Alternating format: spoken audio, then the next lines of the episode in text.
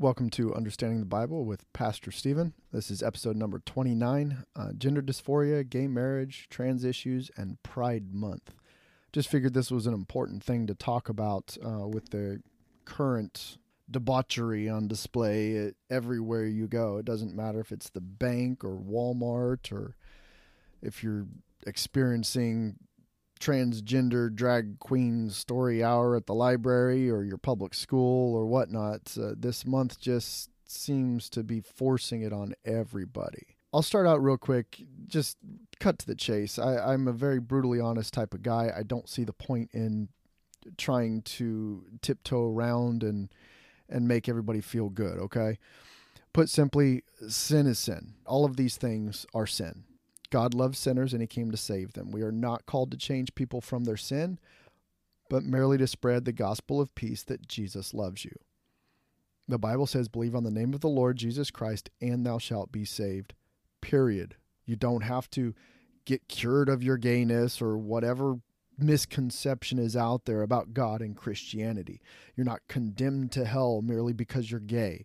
Uh, I already did a podcast on that. We are not condemned because of the sins that we commit. We are condemned because we are born with a sin nature. So you can't say that because of a particular sin, someone is going to hell. It is after you are saved that God works on your heart and begins to change you. We as Christians are supposed to disciple people and show them how the Bible says to live their lives. And then as God continues to work and they grow and they mature and they have discipline, then they begin to change. And you sin less the longer that you are a Christian. Nobody is perfect. You're never going to stop sinning. If you have a sin in your life that you struggle with, you will always struggle with that. The thing with Jesus Christ is is he makes it easier and possible to overcome that sin the key that we need to remember during Pride Month is we are not supposed to condemn people. We are supposed to love people. Are we supposed to allow sin to be flagrantly flaunted around us without calling it out, without leaving, without letting people know that we do not approve because God calls it a sin? No, we should not allow that sin to be around us. So, should you go to a pride parade? Probably not. Should we allow someone to teach our children how to sin. No, we should not. That means when they come into the schools and they try and have those story hours, we pull our kids out. We don't let them see it. We make sure that we call out that sin to everybody involved the teacher, the principal, the school board. And if it comes to this pushing gender dysphoria and transgender issues and and showing books of sexual acts and and comics to younger kids and explaining for, to kids how to have anal sex and things like that, you should press charges with the police department for pedophilia. So we should not allow those things to our children. You would not allow someone to come in and teach your child how to murder someone or how to steal from the local Walmart, right? Let's talk honestly as adults for a minute and then forget political correctness. I don't care what the com- what the world is talking about, okay? What is common in our society should not matter to you as a Christian. And then I will show you some Bible verses that will prove to you that these things are a sin and that there is hope and and how we should deal with it, okay? So number 1, gender dysphoria. Literally, dysphoria is the condition of feeling one's emotional and psychological identity to be at variance or at odds with one's birth sex. In other words, your mind, your feelings, your psychology does not agree with the reality of your physical genitalia. This is also known as mental illness. Your brain cannot cope with reality. You're crazy and you can't face it. This is gender dysphoria, which they are teaching in our society as normal. It's not. The exact definition of dysphoria is the inability to cope with the reality of your physical body. That is a mental illness. This leads to being trans, transgender, pre op, post op, whatever the heck they want to do. It doesn't matter. Being transgender is believing that you're okay, that your reality needs to conform to whatever you imagine in your head. All right, it's the it's the same thing as having a 3-year-old decide that they're a lion and going around roaring at people. Doesn't make you a lion, your kid's having fun. These people never grew out of having fun with what they have imagined in their head. Asking other people to reinforce or affirm your delusion from reality is just freaking crazy. And the fact that people then do it is enabling the crazy. Then going to school and teaching others that they too can be crazy and this is normal is insane. Then it gets worse. Then they want to literally self mutilate and cut off parts of their own body, their breasts or the male's penis, and then pay someone to change their body and do surgeries to make it look like the opposite sex. This is the height of insanity, self mutilation. And when we allow this in our society, our society no longer deserves to exist. All right, gay marriage. Literally, marriage is and has always been for all of humanity between a man and a woman for the purpose of procreation.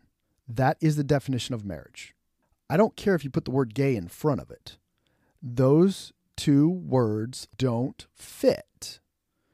Just because they are words in the English language does not mean they go together. It's like me saying the couch ran to the store to buy some purple. Couch and ran are actual words in the English language, they have meaning. You can't just put them together and decide that that's a new meaning. Couch ran.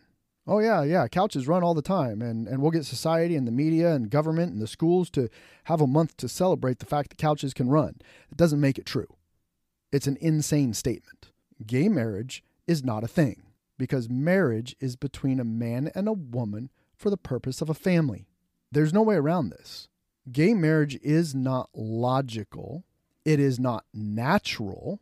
It can't because it cannot fulfill the purposes of a marriage you can't have children naturally between two men or between two women. Now, I don't care who you sleep with. What you do in your own private life is between you and God and you and the other person, all right? But your identity has to be more than who you have sex with. I don't identify as a heterosexual. I don't introduce myself as the husband of the woman that I sleep with. That's just the dumbest thing ever. That is so that is belittling yourself so much. And it makes no sense to me that people want to have their sex life as their primary identity. What, you don't have any dreams or aspirations or goals or abilities in life other than having sex? So, what does the Bible say about homosexuality? In the Old Testament, it's pretty clear. Genesis 18 and 19, Sodom and Gomorrah, God destroyed those cities because of it. Uh, Genesis 19, verse 24 says, Then the Lord rained upon Sodom and upon Gomorrah brimstone and fire from the Lord out of heaven. All right, there's lots of verses in the Old Testament that condemn homosexuality. I'm not going to bring all those up because a lot of people say, well, the Old Testament doesn't matter. All right, fine. So in the New Testament, 1 Timothy 1 talks about it. Romans 1, I'll read this one to you, starting in verse 26, says, For this cause God gave them up unto vile affections, for even their women did change the natural use into that which is against nature. And likewise also the men, leaving the natural use of the woman, burned in their lust one toward another, men with men, working that which is unseemly, and receiving in themselves that recompense of their error which was meet. And even as they did not like to retain God in their knowledge, God gave them over to a reprobate mind to do those things which are not convenient, being filled with all unrighteousness, fornication, wickedness, covetousness, mal- maliciousness, full of envy, murder, debate, deceit, malignity whisperers, backbiters, haters of God, despiteful, proud, boasters, inventors. Let's go back to that pride one here in a minute. Remember that. Inventors of evil things, disobedient to parents, without understanding. There's a big one. Without understanding, covenant breakers, without natural affection, implacable, unmerciful, who knowing the judgment of God, that they which commit such things are worthy of death, not only continue to do them, but have pleasure in them that do them. So, Romans 1, pretty important, telling you that those things are a sin. 1 Corinthians, here's the big one right here, and I'll refer back to this one later. 1 Corinthians 6, 9 through 11, it says, Know ye not that the unrighteous shall not inherit the kingdom of God? And this is where a lot of Christians go the wrong way with it. They stop there. Well, these people are unrighteous. They can't go to heaven. This is where you get the condemnation that is actually wrong. Let's keep reading that verse. Verse 9 Be not deceived, neither fornicators, nor idolaters, nor adulterers, nor effeminate, nor abusers of themselves with mankind, nor thieves, nor covetous, nor drunkards, nor revilers, nor extortioners shall inherit the kingdom of God. So if you say that homosexuals will not go to heaven because of this verse, then you must also say that thieves will not go to heaven. Those who covet other people's possessions do not go to heaven. Drunkards do not go to heaven. But again, you can't stop there. The very next verse, verse 11, says, And such were some of you. He's writing this to Christians who were all of those things. And he says, But ye are washed, but ye are sanctified, but you are justified in the name of the Lord Jesus and by the Spirit of our God. The blood of Jesus justifies sinners. So some of those people at that church were homosexuals, idolaters, thieves, drunkards, etc. And they were not going to inherit the kingdom of God until they were sanctified and justified by Jesus Christ.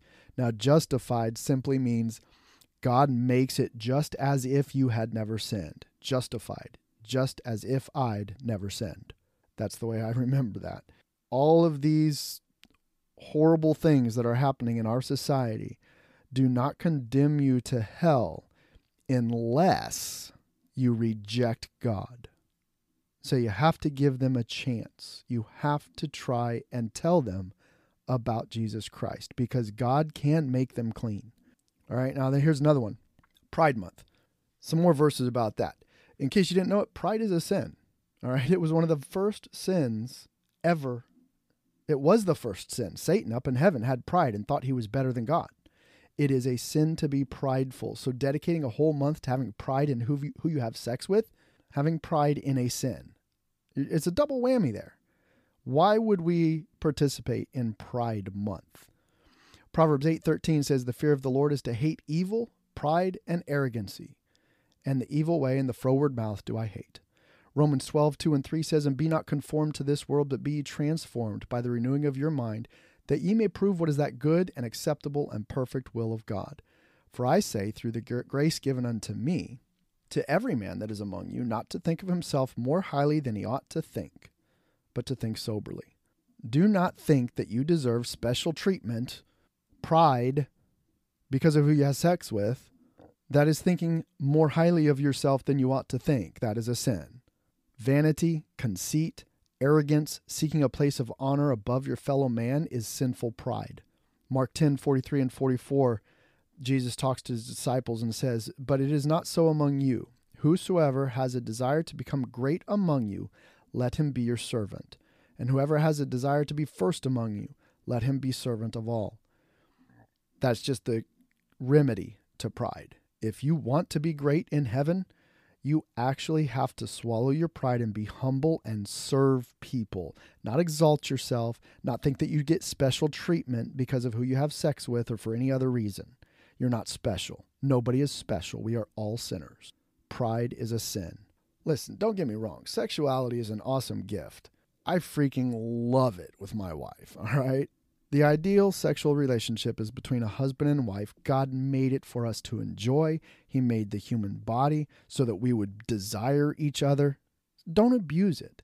Sexual perversion is sinful and it ought to be called out. And this is going to go to bestiality and pedophilia as well. Remember, there's nothing new under the sun from the book of Ecclesiastes. This stuff happened in the time of Noah. That is one of the main reasons God brought the flood on the entire earth and condemned everybody, killed everybody. Sodom and Gomorrah was specifically for that sexual sin. Human beings sin. And just because this particular sexual sin is currently in vogue, it doesn't make it right. And don't forget, it doesn't make us irredeemable if we are caught doing it. God came to save the sinners, and this includes drag queens, transgenders, homosexuals. Remember that Saul used to hunt Christians, torture them, and kill them before God saved him and changed his name to Paul in Acts 26. So do not think that these people are beyond help or hope. We need to focus on just sharing the love of God. 1 Corinthians 6 4 through 9. Why do you take everyday complaints to judges who are not respected by the church? Now, this is about um, taking a fellow believer to court. Okay. And then a judge who isn't part of the church is now judging a, a fellow Christian, right? I say this to your shame. Aren't any of you wise enough to act as a judge between one believer and another? Why should one of you take another to be tried by one who is an unbeliever? When one of you takes another to court, all of you lose. It would be better to let yourselves be cheated and robbed, but instead you cheat and rob other followers. Don't you know that evil people won't have a share in the blessings of God's kingdom? Don't be a fool. No one who is immoral or worships idols or is unfaithful in marriage or is a pervert or behaves like a homosexual will share in God's kingdom. Neither will any thief or greedy person or drunkard or anyone who curses and cheats others. Verse 11, 1 Corinthians 6:11. Some of you used to be like that, but now the name of our Lord Jesus Christ and the power of God's Spirit have washed you and made you holy and acceptable to God. Some of the people in that church used to be homosexuals. People can change. Most often, not until after they have accepted Christ. So here's what it boils down to all sexual perversion is a sin. We need to protect the innocent. Listen to episode 26 about protecting children, okay? The Bible is very clear that children are innocent and God loves them. We need to stand up and protect children. But remember, we are not called to attack sinners, but to spread the gospel of Jesus Christ and to speak the truth in love. He was a friend to tax collectors and sinners, but they all knew where he stood.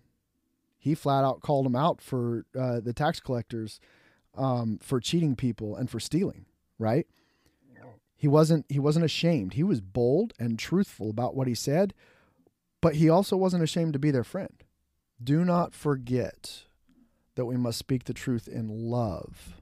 It is not wrong to be friends of sinners. It's wrong to partake in their sin, absolutely. But you need to be bold and courageous to call out sin when you see it. And remember, when people call you narrow minded or bigoted, Matthew 7:13 says, "Enter ye in at the strait gate, for wide is the gate and broad is the way that leadeth to destruction, and many there be which go in thereat. Because strait is the gate and narrow is the way which leadeth unto life, and few there be that find it." Being narrow-minded when it comes to truth is a good thing. You don't bend, you don't accept lies, you don't accept sin. It is okay to be narrow minded when it comes to the gospel because there is only one way to get to heaven, and it's not to be perfect. Anybody, a murderer, can get to heaven if they truly repent and confess their sins to God. John 14, 6 said, Jesus saith unto him, I am the way, the truth, and the life. No man cometh unto the Father but by me. And don't forget the thief on the cross. Remember the three crosses? There was the two two thieves, and one of them was saying, "Oh Lord Jesus, please forgive me." and the other thief mocked him. And Jesus said, Look, this day, this man will be with me in paradise because he asked for forgiveness for his sins. He wasn't perfect, he was legitimately being executed for what he had done wrong, and God let him into heaven. Why? Because God came to save the people that are doing things wrong. So do not let this go in the wrong direction where you condemn people and push people away from Christ.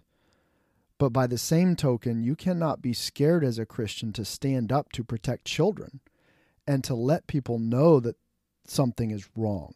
Drag queen story hour at your school or at the library for young children is wrong. You need to protect the innocent. You do not sexualize children. And you don't you cannot tell me it's not about sex. Because who they identify as is based on who they have sex with. Oh, well, I have sex with men, so I'm a transgender, or I'm a uh, a woman in a guy's body, or I'm actually homosexual and I identify as as that instead of heterosexual or whatever. You try and share that information with children based on who you have sex with, and you are sexualizing children. You can dress it up and paint it as a clown however you want, but you're only lying to yourself. So always protect children, be bold, and speak the truth in love. But remember, God can forgive people.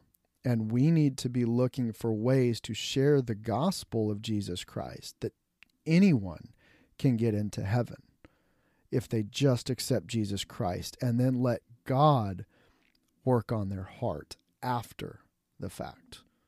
It is not your job to change somebody's sin. Now, that being said, I went over a couple of cool things in Bible study with my church um, just this morning. And one of those things is that we are called to judge fellow believers.